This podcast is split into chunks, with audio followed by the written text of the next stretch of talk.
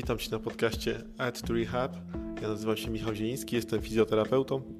Wraz z moimi gośćmi będziemy poruszać e, tematy z zakresu fizjoterapii, treningu i przygotowania motorycznego w różnych dyscyplinach sportu. Zachęcam Cię do słuchania.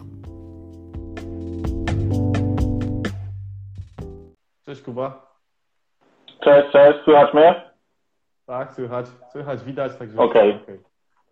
Okej, okay. no to git. Tak już wstępnie powiedziałem, moim gościem tym razem będzie Jakub Rajtar. Nie pomyliłem nazwiska tym razem. E, Nie, tym razem jest wszystko ok. Wszystko ok, tak jest. Z tego, co tutaj robiłem taki krótki research, e, Kuba jest posiadaczem czarnego pasa judo i fioletowego, jeżeli chodzi o brazylijskie jiu-jitsu i zajmuje się także przygotowaniem motorycznym w sportach walki, z tego co kojarzę, Elite Training Academy we Wrocławiu, tak? Dokładnie, dokładnie tak. Wszystko się zgadza. Wszystko się zgadza. No dobra, to, to jeszcze powiedz coś o sobie, tak zaczniemy, a za chwilę przejdziemy dalej. Okej, okay, no to tak jak powiedziałeś Michał, e, mam czarny pas w judo, e, purpurowy, tak się ładnie powinno mówić w brazylijskim jiu-jitsu, ale to już wiadomo szczegół.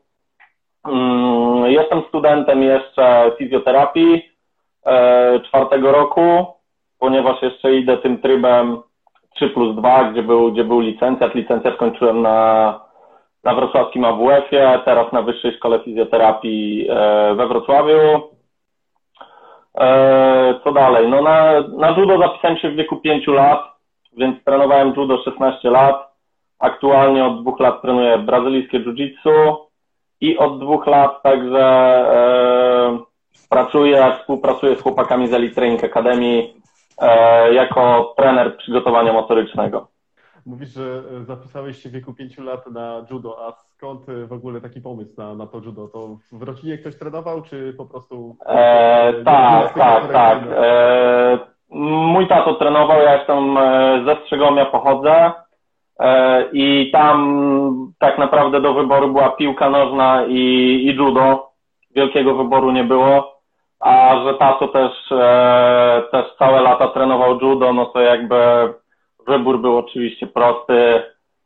E, kontynuowałem we Wrocławiu już później tą powiedzmy swoją karierę zawodniczą, przeprowadzając się do Wrocławia, do Gwardii Wrocław, do liceum już wtedy. Także od, od 9 lat jestem, jestem we Wrocławiu, już mieszkam. A powiedz mi, bo tak 16 e, lat to tak dosyć szybko chyba osiągnąłeś ten czarny pas. Czy, czy to jest e, nie związane z doświadczeniem, czy w zależności od tego, jak się te stopnie pokonuje? Bo sam nie wiem, jak to wygląda, jeżeli chodzi o judo. Mm, ja pamiętam, że na czarny pas e, zdałem egzamin, bo to powiedzmy, że wygląda to w ten sposób, że po prostu trener mówi ci, że ok, jesteś gotowy, moim zdaniem zasługujesz na to, żeby podejść do egzaminu na czarny pas. Ja miałem wtedy 18 lat.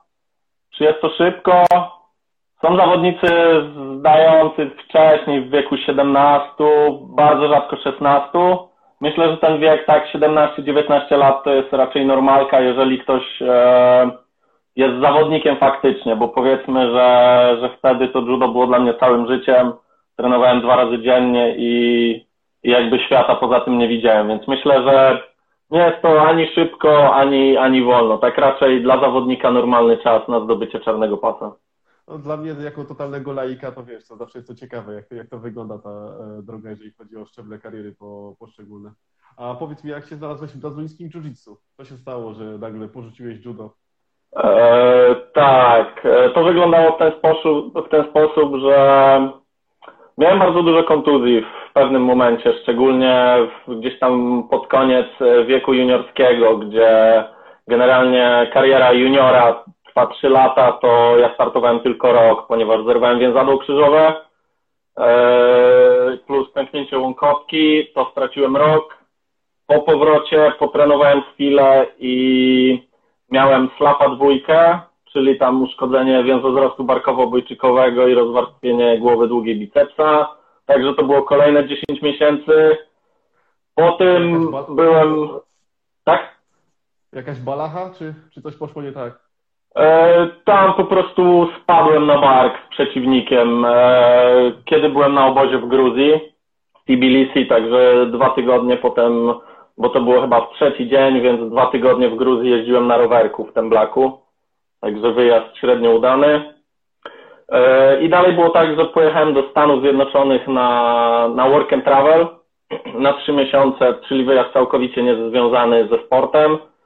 E, I tam zainteresowałem się też e, brazylijskim jiu-jitsu, ponieważ w Stanach to jest po prostu nieprawdopodobnie popularny sport. A też mój pierwszy trener judo, Tomasz Skórkowski, jest także czarnym pasem w brazylijskim jiu-jitsu, prowadzi zajęcia prowadzi klub brazylijskiego jiu-jitsu, no i tak, tak się zainteresowałem, napisałem do skóry, no, no i zostałem, spodobało mi się. Okay. E, o tutaj prewencji urazów w sportach walki też porozmawiamy później w późniejszym etapie, bo jesteś tak kolejnym tak przykładem, tak jak ostatnim moim gościem była e, Zuza Czyźnielewska, ona też szybko skończyła karierę siatkarską przez kontuzję. No niestety kiedyś to był duży problem, teraz myślę, że to się troszeczkę poprawia, Chociaż no niestety no nie da się tego wy, wykluczyć całkowicie ze sportu, nie? I kontuzja to jest niestety część, e, część sportu, życia sportowca, nie? Bo wcześniej czy później jakaś dokładnie. drobna rzecz się tam przydarzy, nie? Dokładnie. A powiedz mi, czym się, czym się zajmujesz dokładnie w e, Elite Training Academy? E, w Elite Training Academy głównie zajmuję się przygotowaniem motorycznym piłkarzy. U nas jednak największą grupę E, grupę klientów e, stanowią piłkarze. E, pojawiają się też zawodnicy sportów walki, gdzie też powiedzmy z Mateuszem Siąkowskim, bo też Mateusz Siąkowski pracuje i z Markiem Matyją i z Dawidem Klimkiem. To są chłopaki, zawodnicy związane ze sportami walki. A też taką moją częścią w Elite Training Academy jest, tak powiem, zabieranie zawodników na ten RTS czy RTA, czyli Return to Sport, Return to Activity, e, czyli te pojęcia wprowadzone przez Piotrka Cybierę, może nie wprowadzone, ale spopularyzowane, czyli ten taki najpóźniejszy okres rehabilitacji, prawda, żeby nie wyglądało to tak, że od razu z kozetki od fizjoterapeuty przechodzimy na arenę sportową. Oj, to tak to chyba, może inaczej, no ja mam trochę inne wyobrażenie, tak mam nadzieję, że to tak nie wygląda, nie? A to Return to Sport, no to jest no, najbardziej to rozpropagował e, Piotrek, także to myślę, że to jest jego zasługa też w pewnym sensie. E, dobrze, a powiedz mi jeszcze, mówisz, że studiujesz też fizjoterapię na czwartym roku. Jak to tam u Was wygląda? Macie dużo tych zajęć praktycznych, czy, czy dalej to jest jakaś taka sucha teoria?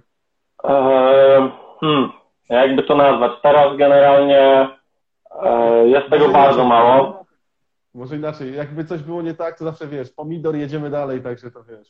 Nie, nie, spoko, tylko tak się zastanawiam, e, bo po prostu na licencjacie tych, e, tych ćwiczeń, tak, czyli tej praktyki było, było multum, było bardzo dużo, a, a magisterka to jest praktycznie naprawdę sama teoria, już takie bardziej Mm, jakieś nauczycielskie rzeczy niż faktycznie związane z, z fizjoterapią. A teraz jeszcze w dobie pandemii, sytuacji covidowej, to już w ogóle jest naprawdę, te, te studia się rozpływają, także no tak, że tak powiem, dla papierka trochę.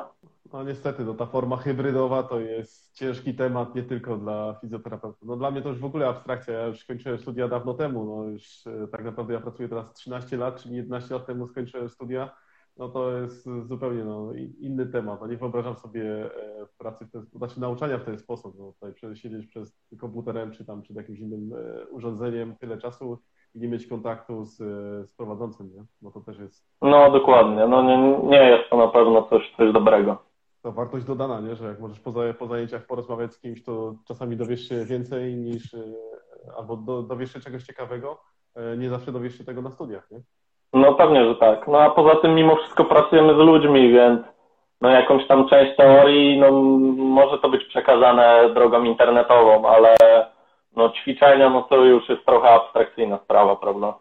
Mhm. A powiedz mi jeszcze tak e, prywatnie, e, jako osoba związana ze sportem, e, z takim doświadczeniem, jeżeli chodzi o sporty walki i tutaj trening z, z osobami aktywnymi, czy masz przewagę na studiach w stosunku do kolegów i koleżanek z roku, którzy nie mają takiego kontaktu z, z aktywnością albo nie, nie ćwiczą, czy coś takiego? Wydaje mi się, że tak, bo nawet nie chodzi o czystą wiedzę, tak, z zakresu tam fizjologii, anatomii, biomechaniki, tylko o takie doświadczenie, że wiadomo, papier wszystko przyjmie, ale potem przychodzi nam osoba do gabinetu i po prostu do gabinetu, czy na siłownię, na salę i, i powiedzmy, że no nie pokrywa się to kompletnie z tym, co mówił nam prowadzący, e, czy co mówi nam książka i powiedzmy, że ja już jestem do tego przyzwyczajony, pracując te dwa lata, dwa lata jako trener, a osoby nie pracujące w zawodzie, no dalej powiedzmy się dziwią, tak, jeżeli, jeżeli pojawia się jakaś sytuacja inna niż, e, niż w warunkach zajęć po prostu dydaktycznych. No to w życiu to tak często jest. Coś się wydaje, że powinno działać, a nie działa, nie? To jest... No dokładnie, dlatego to no, doświadczenie jest naprawdę, praktyka z ludźmi jest, jest nieoceniona. To tak samo jak e, sam, sam widzisz teraz po RTS-ie, jak wyglądają, jak mogą wyglądać osoby po 6 miesiącach po ACL-u, że jedna osoba jest w stanie już robić bardzo dużo rzeczy, a druga osoba dopiero zaczyna, nie wiem, biegać czy wprowadzać jakieś większe obciążenie, nie? No dokładnie, to jest jak najlepszy przykład tego. E, dobrze, a powiedz mi, bo zacznijmy już teraz tą, tą część taką e, główną tutaj, będę też patrzył na Jasne. Powiedz mi, jak to wygląda, jeżeli chodzi o E, testowanie i monitoring obciążeń, jeżeli chodzi o sporty walki, bo dla mnie to jest zawsze zastanawiające, jak w ogóle są, jesteście w stanie to e, zmierzyć obciążenie, jeżeli macie treningi na macie, czy, czy tam w, w klatce. Jak to jest w ogóle mierzalne, jeżeli chodzi o poziom zmęczenia? Czy to jest e, RP, RPE, czy, czy jakaś inna forma, jeżeli chodzi o mierzenie poziomu zmęczenia? Mhm. No to, to, jest, to jest ciekawy temat ponieważ no, sport testery gdzieś e, stanowią problem, żeby to w ogóle utrzymało się na ciele. Właśnie ostatnio rozmawiałem e, z zawodniczką kadry narodowej w judo, z Julką Kowalczyk na, na ten temat, bo właśnie dziewczyny stosują sport testery i jakoś to wychodzi. Jest to generalnie nie, nieoceniona, nieocenione informacje, tak, bo jest to, jest to dodatkowy jakiś feedback e, z treningu na macie, czyli tak naprawdę z najważniejszych treningów e, dla zawodników sportów walki. E, jest to ciężka sprawa, tak jak mówiłem. W judo jest łatwiej na przykład niż w brazylijskim jiu-jitsu i niż w MMA, ponieważ gdzieś w stójce jeszcze ten sport tester, ten pasek może się utrzymać, ale w parterze no nie ma szans, to po prostu zleci i i żadnych informacji nie dostaniemy, więc tak naprawdę zostaje nam RPI, ewentualnie liczenie objętości, ale tutaj też tak bym do tego nie podchodził, ponieważ jeżeli ktoś był na macie chociaż raz, to wie, że walka walce nierówno. Potrafimy się zajechać w 3 minuty tak, że nie widzimy na oczy, a może być 10-minutowa walka, gdzie będziemy sobie dziubać i nie będzie to jakieś wielkie zmęczenie. Także głównie skala RPI, tak jak mówiłeś. To znaczy, no tutaj, jeżeli chodzi właśnie o te sporty, gdzie dużo się pracuje w parterze, to e, ciężko, nie? Bo trafić na zawodnika, który jest silny jak koń, e, a nie wygląda i, i w ogóle ten, ten poziom zmęczenia jest, e, no nie da się tego ocenić, nie? Czy, nie wiem, czy trzeba by, by sprawdzać siłę maksymalną zawodnika, z którym będziesz walczył, żeby mieć jakieś tam porównanie, czy coś, bo to dla mnie właśnie taki to jest ciekawy temat, nie? Bo w innych sportach, jeżeli chodzi o trening, jesteśmy dużo bardziej, dużo większe możliwości, jeżeli chodzi o organizację i przewidywanie tych obciążeń, nie? Zdecydowanie. No ja uważam, że tak naprawdę jedyną informacją, w sensie jedyny sposób na zdobycie informacji to jest po prostu walka z tą osobą, bo ona może być silna jak koń, ale nie wiem, no po minucie po prostu będzie wypruta i tak naprawdę nie będzie stanowić dla nas problemu. Z drugiej strony będzie przeciwnik 20 kilo lżejszy, którego teoretycznie przyłożymy do ziemi jedną ręką, ale on nam się zacznie wywijać, odwijać, jest tak mobilny jak człowiek guma i po prostu sobie z nim nie poradzimy. I dlatego też każda walka jest inna i, i to mierzenie obciążeń jest naprawdę trudne. Oczywiście możemy dodać e, do tego, do tego HR po walce, tak? Ale czy to też ma jakiś większy sens? No, to jest, to jest ciężka sprawa. Monitoring, monitoring e, w sportach walki, jeśli chodzi o o tą jednostkę specjalizacyjną jest naprawdę trudne. Czyli po prostu jest y, to traktowane jako y, czas spędzony w, w trakcie walki, nie? Na tej zasadzie, że po prostu w ramach tego, tej jednostki, że tyle, tyle spędził w, w, w trakcie walki. Czy dzielicie też na przykład na pozycje typu stójka i parter, czy, czy jeżeli chodzi czasowo? Raczej nie, raczej nie. W brazylijskim jiu-jitsu tak naprawdę 95% walki e, dzieje się w parterze, a w judo powiedziałbym, że odwrotnie. Z MMA mam mniej troszeczkę do czynienia, myślę, że tam to już naprawdę zależy od zawodników, ale jednak judo to jest stójka, a brazylijskie jiu-jitsu to jest parter. No w judo to można ewentualnie na kostki założyć te czujniki i potem e, velocity based training zrobić, nie? Jak szybko rzucasz zawodnikiem o matę, nie? Tak, tak, tak. No mówię, w judo, w judo mimo wszystko jest troszeczkę łatwiej. Jeszcze widziałem jakieś e, próby, ale nie wiem na ile to się sprawdza, e, monitoringu z tego pierścienia. Nie pamiętam jak on się nazywa. Pamiętam, że Tomek Gęborys miał na, na szkoleniu e, NGP. Podobno jest świetnym urządzeniem, ale nie wiem, czy jest na tyle wytrzymały, żeby, żeby to działało na macie. No i to przede wszystkim jest e, problematyczne, nie? Bo przypadkiem e, uderzy zawodnika albo coś tam się zawinie i może mieć poważną kontuzję, nie? To też, No dokładnie. Także jeszcze, jeszcze nie ma, nie ma idealnego sposobu. Miejmy nadzieję, że ktoś to w końcu wymyśli. Byłoby, byłoby naprawdę fajnie. Myślę, że to jest kwestia czasu, nie? Jak teraz testują te różne hologramy na ciele, żeby oznaczać e, położenie, e, położenie wielu rzeczy, także też myślę, że to jest kwestia czasu, jeżeli coś wymyślą takiego. Dokładnie. Czekamy na to cały czas.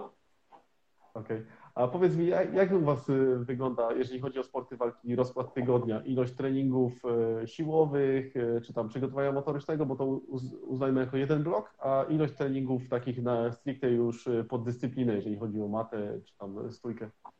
Mhm. No to oczywiście najpopularniejsza odpowiedź to zależy.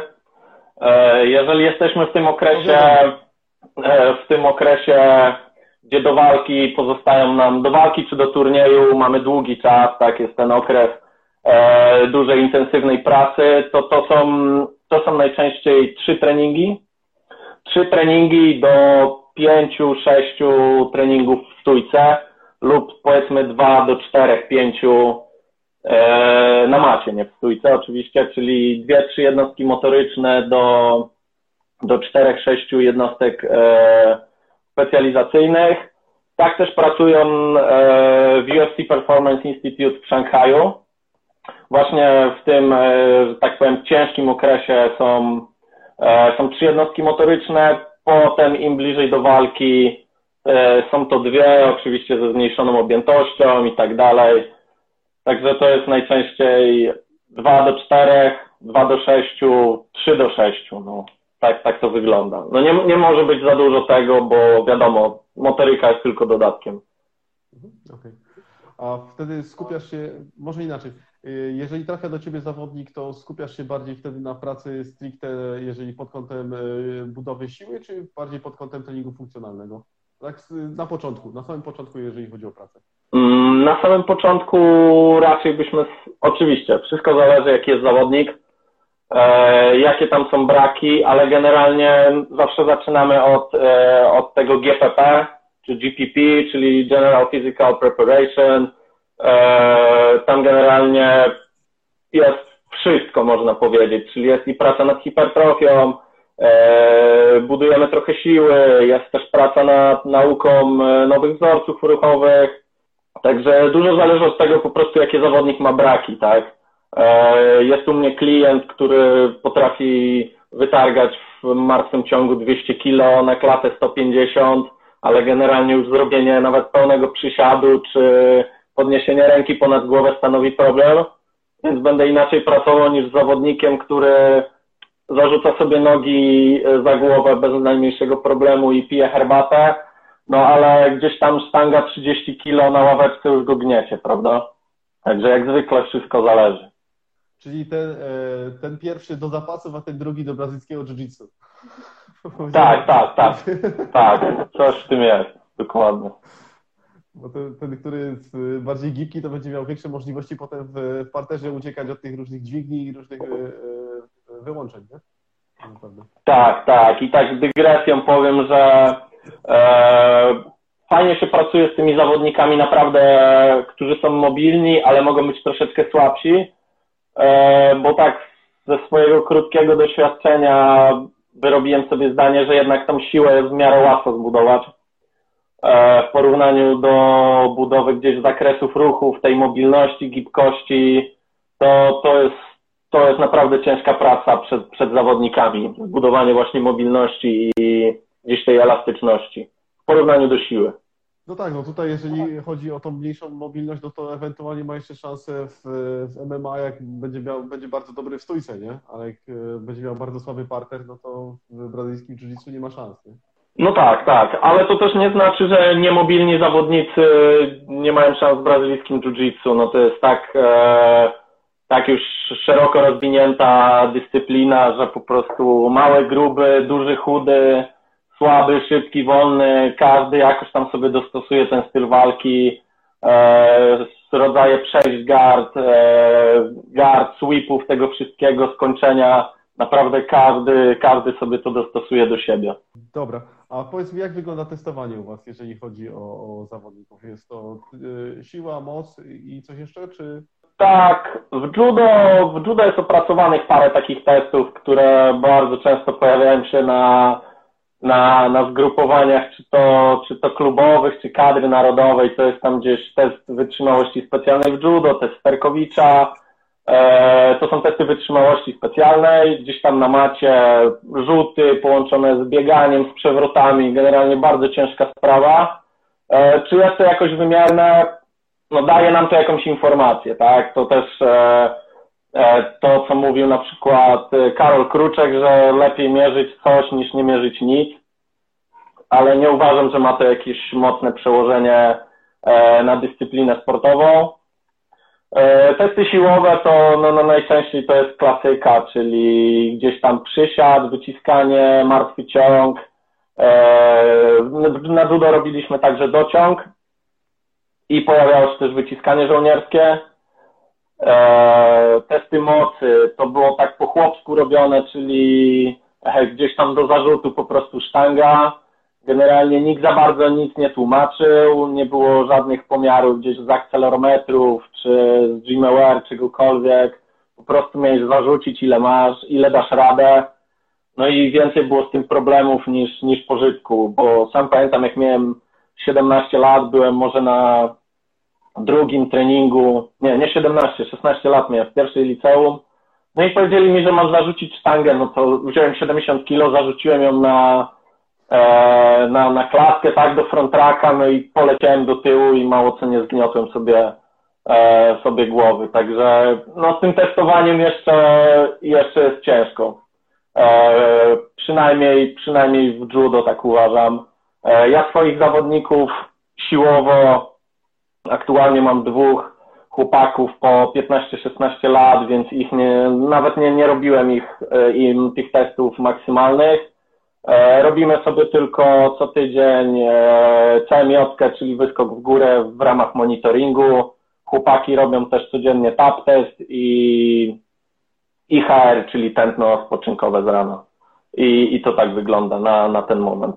Okej. Okay. A czy mieliście też prowadzone testy asymetryczne, czy tylko były symetryczne, tak jak mówisz, przysiad wyciskanie? Czy to było, e, że nie robiliście czegoś w formie tam, nie wiem, Bułgara, czy, czy jednorącz, tego typu rzeczy? Nigdy w życiu jako zawodnik e, judo nie robiłem takich testów. E, w ogóle asymetrycznych. No nie, nie, nie. Jako zawodnik się z tym nie spotkałem, a jako, jako trener teraz z chłopakami jest bardzo, robimy bardzo dużo ćwiczeń unilateralnych, ale nie testowałem też ich w tym. Jakby staram się to robić raczej poprzez prowadzenie dzienników treningowych i obserwacje gdzieś obciążeń, czy po prostu e, jak oni sobie radzą z tym, prawda, z tymi, z tymi ćwiczeniami. No nie, no pytam, bo tu też jest e, odwieczny dylemat. E, e, tak jak kiedyś Mateusz Oszust wrzucił taki artykuł odnośnie tego, że oni nie robią przysiadów. On pracuje w Wiśle Płock teraz że nie robią w ogóle przysiadów i nagle było, wiesz, e, takie e, lekkie oburzenie, a potem tłumaczy, że robią wszystkie formy asymetryczne, nie? Tam Bułgara i, i kilka innych rzeczy, bo to bardziej oddaje warunki dyscypliny niż właśnie te symetryczne formy. Nie? Dlatego, dlatego mm. pytałem, bo... No tak, to jakby ciężko się tutaj nie zgodzić, tak? No najważniejsze to jakby wiedzieć, dlaczego coś się robi, tak? Ja też mogę powiedzieć, że nie wiem, na przykład nie wyciskamy nad głowę z zawodnikami brazylijskiego jiu-jitsu, no bo on nie ma takiej sytuacji, że musi coś wycisnąć nad głowę, tak? Ale wyciskamy na klatę, bo to jest płaszczyzna, e, płaszczyzna poprzeczna, gdzie bardzo często pojawia się taki ruch w brazylijskim jiu-jitsu, tak? Z drugiej strony może przydałoby się coś wycisnąć nad głowę, no jakby naprawdę każdy ma swoją też drogę jako trener i jeżeli potrafimy ją e, uargumentować, to to, to okej, okay, no tylko żeby nie było sytuacji, że nie robimy przysiadów, bo przeczytałem na Instagramie, że pan z Ameryki mówi, że to jest złe. Tak, no to wtedy no nie możemy się z czymś takim zgodzić. Że nie, kolano nie może przejść za palce. no, naj, tak, tak, mit, no to są, to są takie rzeczy, no. Tak, kopiuj w klej, tak, kopiuj w klej. To o tym właśnie Mike Boyle pisał w tej swojej najbardziej popularnej książce, że, że właśnie kopiuj w klej jest, e, jest, jest zabójstwem generalnie dla sportowców. Mike Boyd to jest legenda, jeżeli chodzi o przygotowanie motoryczne na świecie, nie? Chyba jeden z najbardziej znanych trenerów. Może nie do końca znanych, bo teraz wiadomo, internet jest dużo większa promocja. E, Boyd ma tam swoją tą stronę i tam się to, coś, coś tam się pojawia ale według mnie to jest jeden z chyba z takich, no przede wszystkim... Tak, ja, ja jeden z pierwszych, jeden z pierwszych, jego książka też była przełożona na polski, więc on w Polsce jest popularny w środowisku trenerów. Tak jest, tylko ponoć się go nie da ściągnąć na razie do Polski. Już pomijam koronawirusa i te wszystkie inne historie, ale że ponoć jest nieosiągalny. No na razie jedyną osobą, którą znam, która była u Boyla, to Remek Rzepka, no ale to już też yy, top, jeżeli chodzi o Polskę, nie? Jeżeli chodzi o przygotowanie motoryczne. Mhm. No, no dokładnie, też e, na innym poziomie jest przygotowanie motoryczne w Polsce, a w Stanach Zjednoczonych. Gdzieś mi się tam obiło uszy, pamiętam kwota, którą życzył sobie Litaut za przyjechanie do Polski. No, no to było nie do zrobienia po prostu. No, musiałoby być całe grono trenerów, po prostu cała hala, orbita, którzy jeszcze by musieli zapłacić całkiem niemałą sumę, także no mimo wszystko to przygotowanie motoryczne idzie cały czas do przodu i to prężnie, ale no porównując do Stanów Zjednoczonych, to my cały czas raczkujemy, tak? To, jakby nie ma co porównywać. To jak e, koszykówka w Stanach i w Polsce, to to też jest, wiadomo, dwa inne światy. To jest lekka różnica. Boisko, boisko to samo. Oczywiście z całym szacunkiem do polskiej koszykówki, no ale... Tak jakby, no jest to jest niby to samo, nie? Boisko to samo, dwa kosze na tej samej wysokości, piłka ta sama, no a wygląda troszeczkę inaczej, nie? Ale to spokojnie, jeżeli chodzi o koszykówkę, to się dużo Dokładnie. zmienia. E, jeszcze to trochę potrwa, ale to no, myślę, że w końcu dojdziemy do jakiegoś poziomu. No widać teraz po wynikach kadry ostatnim meczu z Rumunią, młodzi zagrali i zagrali całkiem dobrze, także jest, jest jakaś tam nadzieja. A jeszcze chciałem zapytać w kontekście tych, tych Twoich urazów to mieliście w ogóle jakieś zajęcia prewencyjne, jeżeli chodzi o prewencję urazów, e, czy, czy w ogóle tego nie było, tego tematu, jak trenowałeś? To się pojawiło takie, powiedzmy, praca z trenerem takim mm, już profesjonalnym, powiedzmy, z wykształceniem e, do, trener, do treningu siłowego i treningu motorycznego. E, pojawiła się właśnie chwilę po mojej operacji więzadła krzyżowego i przed tym po prostu szliśmy na siłownię, tak, klata przysiad, każdy zostawał po treningu e, robić biceps, no bo wiadomo, no e, trzeba to jakoś, e, trzeba było to spompować, żeby się czuć dobrze po treningu. Nikt nie patrzył, że tak powiem, na, na, na to, że jesteśmy przypięci, na to, że generalnie każdy jest co chwilę rozwalony. Także to zaczęło się pojawiać dopiero. Wiem, że teraz e, i Juwenia Wrocław i klub Prezydium Wrocław, e, których ja byłem zawodnikiem, jest to na całkowicie innym poziomie, więc teraz jest, jest trener od przygotowania motorycznego, jest, e, jest fizjoterapeuta, jest też współpraca z lekarzem. Także teraz jest to na całkowicie innym poziomie niż te 7-8 lat temu, kiedy ja trenowałem. No my wtedy nie, nie było czegoś takiego jak prewencja urazów. Kompletnie. A czy teraz, a czy teraz są jakieś e, programy, jeżeli chodzi o prewencję pod kątem sportów walki? Bo nawet, nawet tego nie sprawdzałem jeszcze. Tak na przykład jak jest w piłce nożnej jest ta FIFA 11, czy, czy coś takiego jest, jeżeli chodzi o, o ogólnoświatowe trendy? Wydaje mi się, że tak doprecyzowanych programów stricte pod sztuki walki nie ma, ale wzrasta po prostu świadomość zawodników, że po prostu trzeba to robić, trzeba zadbać o siebie, bo jednak kontuzje zabijają sportowca, tak? Najgorszy sportowiec to jest sportowiec kontuzjowany. E, I no nie znam żadnych takich e, stricte pod, pod sztuki walki. Dokładnie, dokładnie. Najdroższy i najgorszy, no bo jaki, jaki by nie był zawodnik z drugiej strony, to jeśli będzie zdrowy, no to, to on wygrywa walkę z, z miejsca, prawda?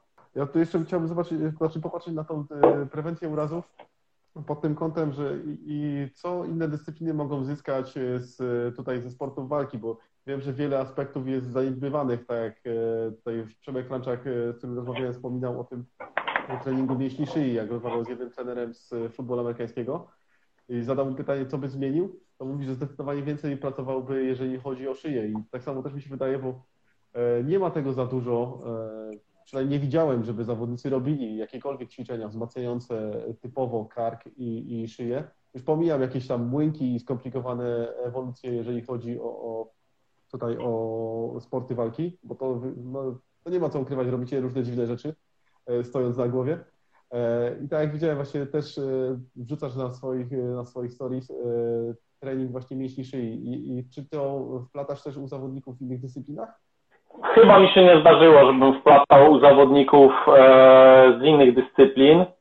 Wydaje mi się, że nie. Pamiętam, że kiedyś pracowałem z bramkarzem, z którym troszeczkę pracowaliśmy e, nad mięśniami szyi, ale no nie było to na pewno na takiej intensywności jak z zawodnikami sztuk walki. E, mimo wszystko, no trzeba to też podzielić, czy się przyda, czy nie, tak? Ten bilans e, gdzieś tam korzyści do strat na pewno nie każdy sport będzie potrzebował e, intensywnego treningu mięśni szyi, ale na przykład bramkarze w piłce nożnej i zawodnicy futbolu amerykańskiego to jak najbardziej oczywiście. No i zawodnicy, zawodnicy sztuk walki zdecydowanie, tak. To, to już jest od, od wielu lat e, oczywiście może niepotwierdzone, chociaż są badania, pamiętam e, Japończycy robili badania po wprowadzeniu treningu siłowego mięśni szyi i jakiś tam procent e, tych urazów był mniejszy, ponieważ e, urazy z szyi są o tyle niebezpieczne, że chociaż pojawiają się rzadko, bo nie są to najczę najczęstsze urazy, to był to bodajże na pierwszym albo na drugim miejscu jako te urazy takie terminalne czyli kończący całkowicie karierę zawodnika, ponieważ, no nie wiem, na przykład zawodnik był sparaliżowany, to to, no może nie zdarzają się często, ale jak już zdarza się kontuzja szyi, to to jest najczęściej minimalnie 2-3 miesiące przerwy, a może to nieść za sobą inne, inne jeszcze cięższe i dłuższe komplikacje. Także jak najbardziej trening mięśni szyi robiony z, z głową to jest coś, co, co powinno się pojawiać w treningu sportów walki i nie tylko. No tutaj nie ma, to, nie ma o czym mówić. No, szyja to, to jest jednak ważny element ciała, nie? Także to łatwo można, stosunkowo łatwo można się posadzić na wózku, nie? No, zwłaszcza jak ktoś nie ma pojęcia i jakieś takie dziwne rzeczy wykonuje.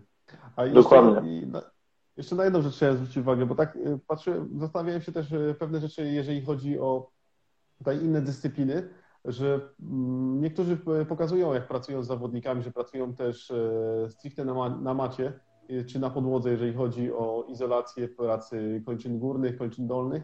I właśnie myślę, że też, to jest taki ciekawy etap, znaczy ciekawa rzecz, którą można by wyciągnąć ze sportów walki, te wszystkie przetaczania, jakieś takie turlania, te różne takie e, formy flow dla innych, dla innych dyscyplin, żeby poprawić tą koordynację nerwową mięśniową. Nie wiem, jak do tego też podchodzisz.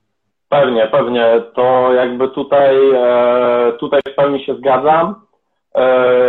To też zaczęło już powoli wchodzić. Wiem, że na przykład chłopaki z Olimpiku Wrocław, klubu piłkarskiego, e, mają co tydzień zajęcia judo, e, ponieważ no mimo wszystko zawsze gdzieś ci zawodnicy sportów walki byli i są sprytni, prawda? Wszystkie salta, fiflaki, przewroty, to może nie, nie, nie uczyni z ciebie lepszego piłkarza, ale na pewno pomoże ci gdzieś zmniejszyć ryzyko kontuzji, tak? Czy, czy po wyskoku gdzieś tam bramkarz wyskoczy, zrobi przewrót, czy przy, e, przy główce, przy przewrocie, to zawsze właśnie przewrót, czy pad w przód e, to są rzeczy, które mogą uchronić e, przed kontuzją i gdzieś ogólny taki spryt, ta kontrola, e, kontrola ciała w przestrzeni, to myślę, że, że zawodnicy sztuk walki są, są w tym na pewno przodującymi. Oczywiście no, po, po gimnastykach i po ludziach, których powiedzmy to jest główne, główne zadanie. Ale na pewno tego brakuje, e, brakuje piłkarzom według mnie, takiego właśnie sprytu w 3D. Ale jak widać właśnie trenerzy też to zauważyli i mówię, no jest dużo zajęć dla, dla piłkarzy z judo. Oczywiście mówi się na to judo, ale to generalnie są takie podstawy gimnastyki. No ale to też jest y, ważny, tak z jednej strony prewencja urazów, a z drugiej strony no, jak troszeczkę się poprze, poprze, poprzepychają, to też y, trudniej będzie ich przepchnąć na boisku, nie? No, to też na to trzeba popatrzeć w ten sposób. Teraz przejdziemy sobie do, do pytań, bo tutaj akurat y, kilka, kilka pytań było. Jak najbardziej, zdecydowanie. Jak wygląda e, w sportach walki relacja trener, między trenerem przygotowania motorycznego, a trenerem e, głównej dyscypliny? Jak to wygląda w ogóle? Masz jakieś tam prawo powiedzieć cokolwiek, czy, czy trener tylko widzi swoje i, i jego jest najważniejsze? Odpowiem jakby na, na dwa sposoby, czyli jak ja byłem jeszcze zawodnikiem, e, to był trochę z tym problem. Generalnie powiedzmy, że było troszkę tak, że trener, trener główny jedno, trener od przygotowania motorycznego drugie, gdzieś wiadomo, zawsze trener główny jest numerem jeden, więc my robiliśmy to co, to, co trener główny kazał. No jak teraz na to patrzę ze swoim, yy, ze swojego doświadczenia, no było to bez sensu. Yy, niestety jeszcze jest ta stara szkoła, tak? Troszeczkę jest to yy, konserwatywne podejście takie w sportach walki. Choć oczywiście, tak jak mówię, to się zmienia, ale jako zawodnik było generalnie tak, że to, co mówi trener, e, główny i tylko to, tak? To, była, to było panaceum, to była święta prawda, nic innego się nie liczyło. Teraz e, ja też współpracuję z klubem w Rock Gym, właśnie klubem trenera Skórkowskiego. E, tam mam zawodników i jest to całkiem inaczej. Muszę powiedzieć, że, że bardzo fajnie się współpracuje. Ja też mam wpływ na to, e, na to, jak chłopaki trenują. Ja układam cały plan E, motoryczny, konsultuję to z trenerem głównym, on ze mną konsultuje gdzieś tam intensywność jednostek, także, także myślę, że po prostu się to zmienia. Cały czas idzie to w dobrą, w dobrą stronę. Ale no gdzieś na początku jeszcze jako jak ja byłem zawodnikiem, to no to była to trochę walka.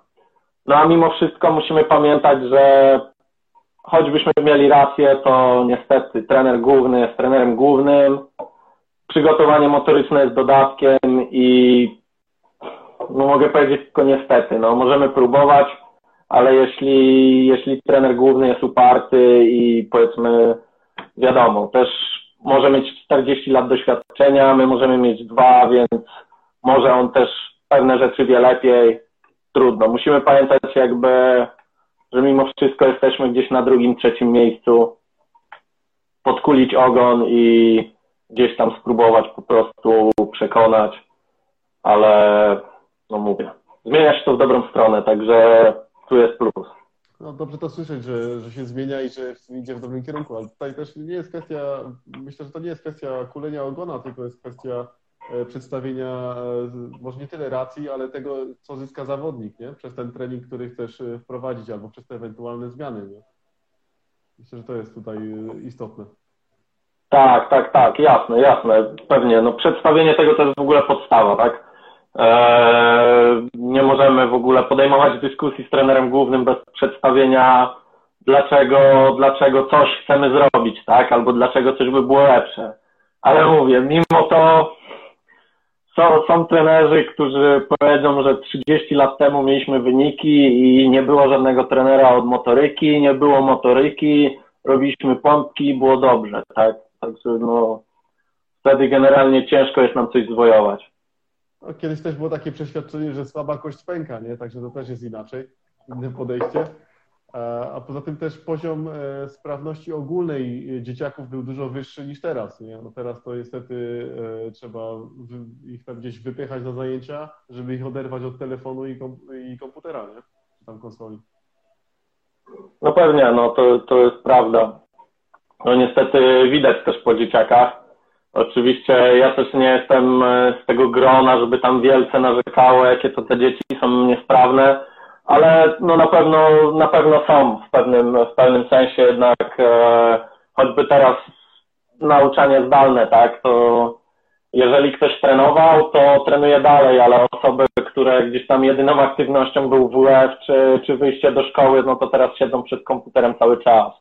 Także no tu trzeba liczyć na rodziców, że po prostu pomyślą za swoje dziecko, no bo wiadomo, jak ktoś ma 8-9 lat, to nie myśli o tym, że, że na starość może go, go przytulić do krzesła za mocno i nie będzie się mu kruszać.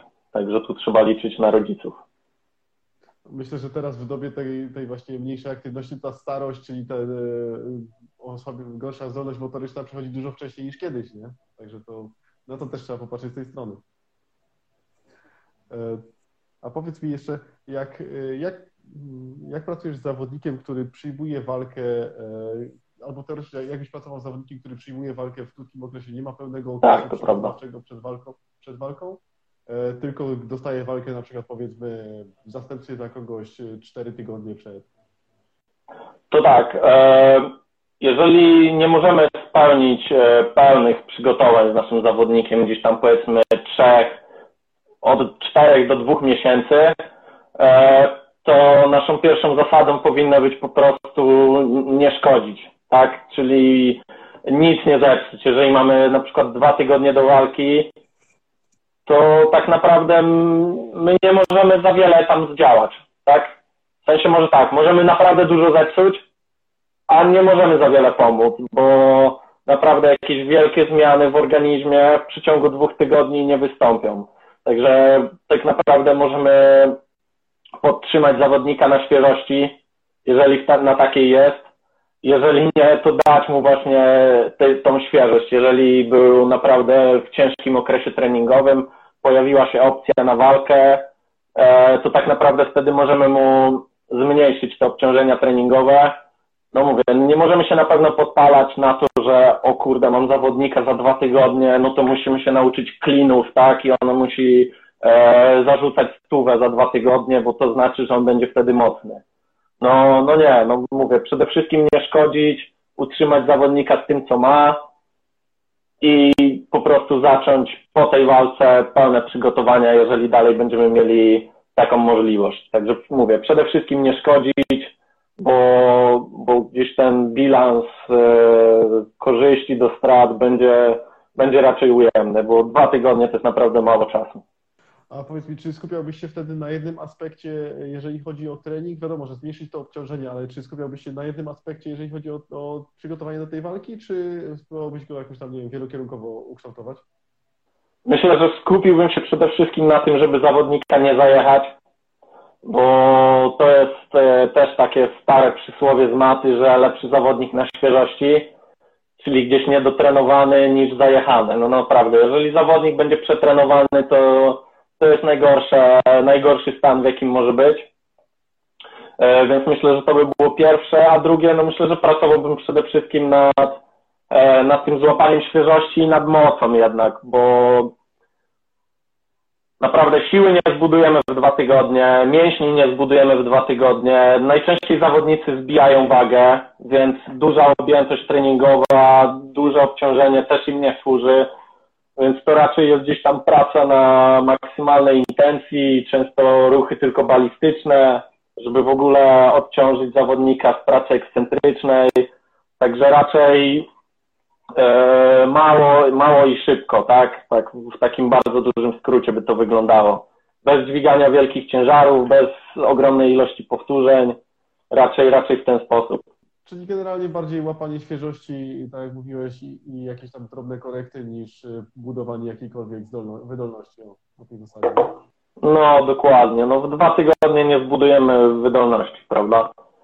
A poza tym też trzeba pamiętać o, o obciążeniach, jakie zawodnik znosi na treningach dyscypliny.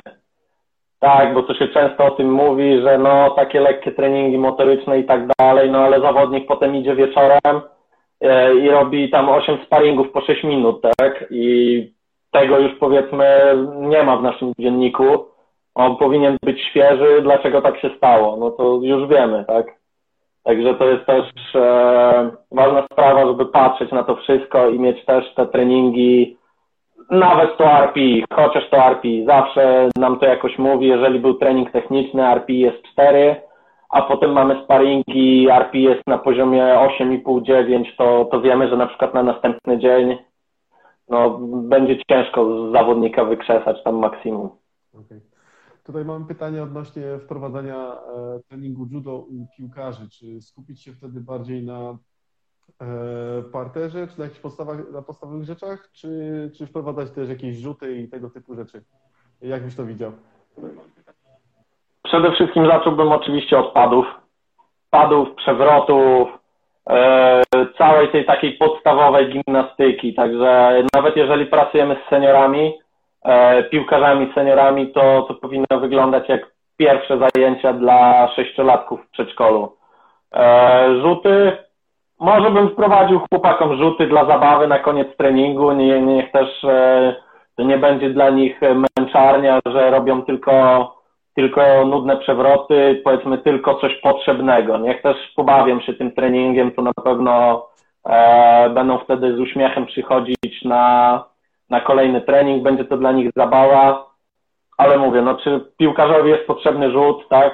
No, no raczej nie, więc niech to stanowi jakieś tam 10% treningu, a reszta to niech będzie podstawowa gimnastyka, czyli e, przewrót, pad, przód, tył, bok, e, przerzut bokiem, tak, nawet takie rzeczy jak gwiazdy i tak dalej, bo to jest im naprawdę potrzebne, co może im się przydać e, w dyscyplinie. A reszta możemy dodać 10-15 minut zabawy i to na pewno też, e, też poprawi im humory i tak jak mówiłem, chętniej wrócą na następny trening. A to z tymi rzutami to bym był raczej ostrożny, bo to też jest kolejny e, czynnik, który może wywołać kontuzję, nie? Bo to wiadomo, jak to jest. E, łańska fantazja się włącza i jest dodatkowe ryzyko urazu, nie? Pewnie, ale no mówię, jeżeli jest to pod kontrolą, gdzieś tam miękki materac, prosty rzut, e, osotogari, to jest tylko zahaczenie nogi, wywrócenie na plecy, tam się raczej e, nic nie stanie. Na pewno nie robiłbym walk, no, szczególnie z chłopakami, to bym odpuścił totalnie. I tutaj mieliśmy jeszcze e, pytanie odnośnie mikrocyklów amatorskim MMA, gdzie walki są co 4 tygodnie. Jak byś to widział, jak to, jak to ułożyć, e, żeby było bezpiecznie? Mówimy tutaj e, o amatorach, także nie o zawodowcach, tylko o amatorach. E, tak, to tu też ważną sprawą by było dogranie kalendarza w ten sposób, żeby określić rangę czy ważność poszczególnych turniejów dla nas. E, chodzi mi o to, że niektóre turnieje bierzemy z przysłowiowego miejsca, tak? Czyli jakby nie dobierając gdzieś tam mikrocyklów, mezocyklów stricte pod ten turniej, tylko pod turniej za 2-3 miesiące. Przygotowujemy się do niego, a po drodze mamy po prostu jakieś zawody, gdzie tak naprawdę powiedzmy obcinamy tylko z tego, obcinamy objętość tylko z treningu, który jest gdzieś tam 3-4 dni przed startem. Wracamy po, w poniedziałek po, po zawodach i lecimy dalej planem, ponieważ no nie możemy się przygotowywać, e, nie możemy trzymać, o, nie możemy trzymać tego piku formy przez e, ca, cały czas, tak? Przez trzy miesiące, co trzy tygodnie nie będziemy mieli piku formy. To jest gdzieś tam od pięciu do może ośmiu dni, które może musimy sobie wycyrklować na najważniejszy turniej.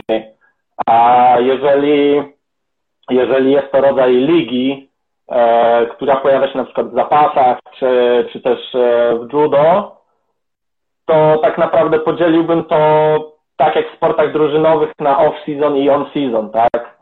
czyli mocne przygotowanie gdzieś e, poza sezonem, poza startami, a, a później już podtrzymywanie tego, czyli gdzieś tam tydzień, e, dwa tygodnie pierwsze przed startem to będzie najcięższy element. Gdzieś tam jeszcze praca cięższa, bardziej siłowa. Trzeci tydzień więcej już mocy, zmniejszenie objętości.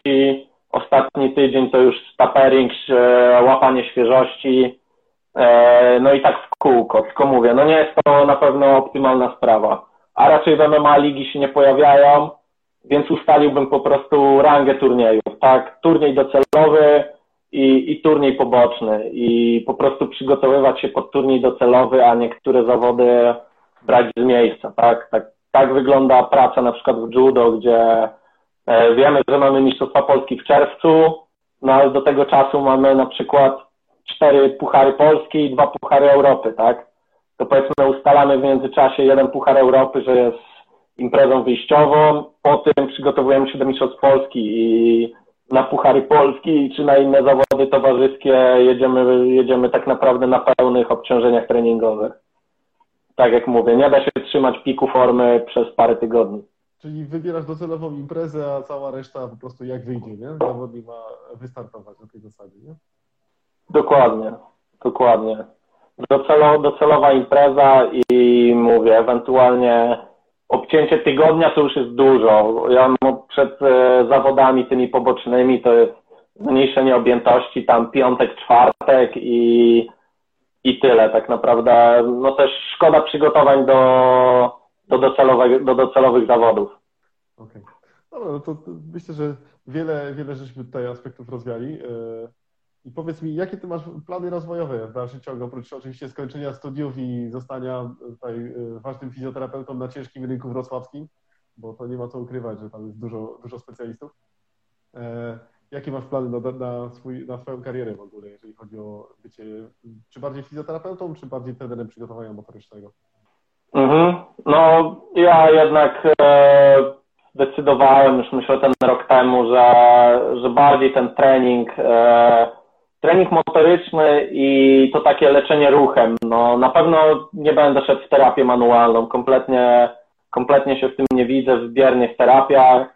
Nie mówię, że to jest coś złego, bo oczywiście na wszystko, na wszystko musi, musimy znaleźć miejsce, ale, ale gdzieś ten trening, gdzieś ta praca w tym późniejszym aspekcie, e, aspekcie, w późniejszym momencie rehabilitacji, na pewno chciałbym z takich planów to zobaczyć e, UFC Performance Institute e, czy w Nevadzie, czy w Szanghaju, bo jest to powiedzmy, powiedzmy top tego, tego, czym się zajmuję.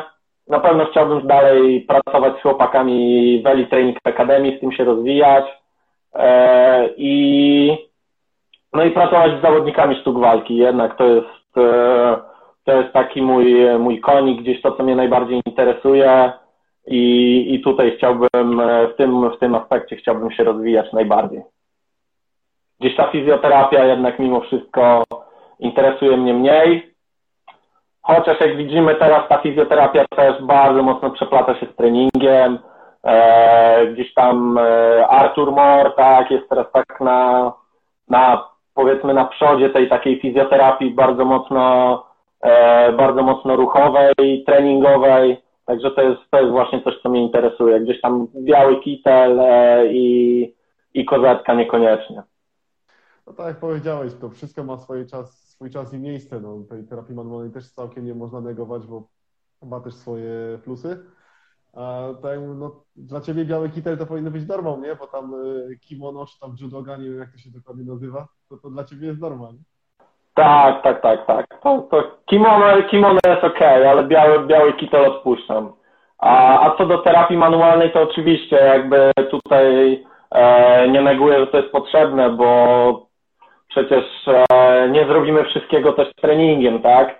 Tylko była teraz taka moda na to jednak, że ludzie zastępują sobie ruch tą terapią manualną, a mimo wszystko e, mądre głowy, właśnie tak jak wspomniany wcześniej Artur Moore, czy Karol Chappell, e, czy Piotrek Piaskowski mówią o tym, że jednak ta terapia manualna powinna być e, taką bramą, powiedzmy, mostem do ruchu, tak, a nie czymś, co go zastępuje, no bo to, to jest, to, to no nie o to chodzi, tak.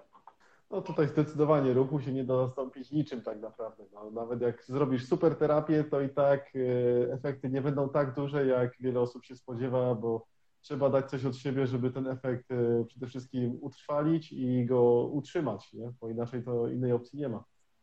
Okej, okay. także dziękuję Kuba za, za... Dokładnie tak. dziękuję za, za rozmowę. Były drobne, drobne problemy z, z głosem, jeżeli chodzi o przekazanie, ale to myślę, że później, jeżeli będzie to dostępne w formie podcastu, to, to jakoś tam spróbuję zniwelować. Także jeszcze raz dziękuję za to, że zgodziłeś się na udział w, tutaj w live.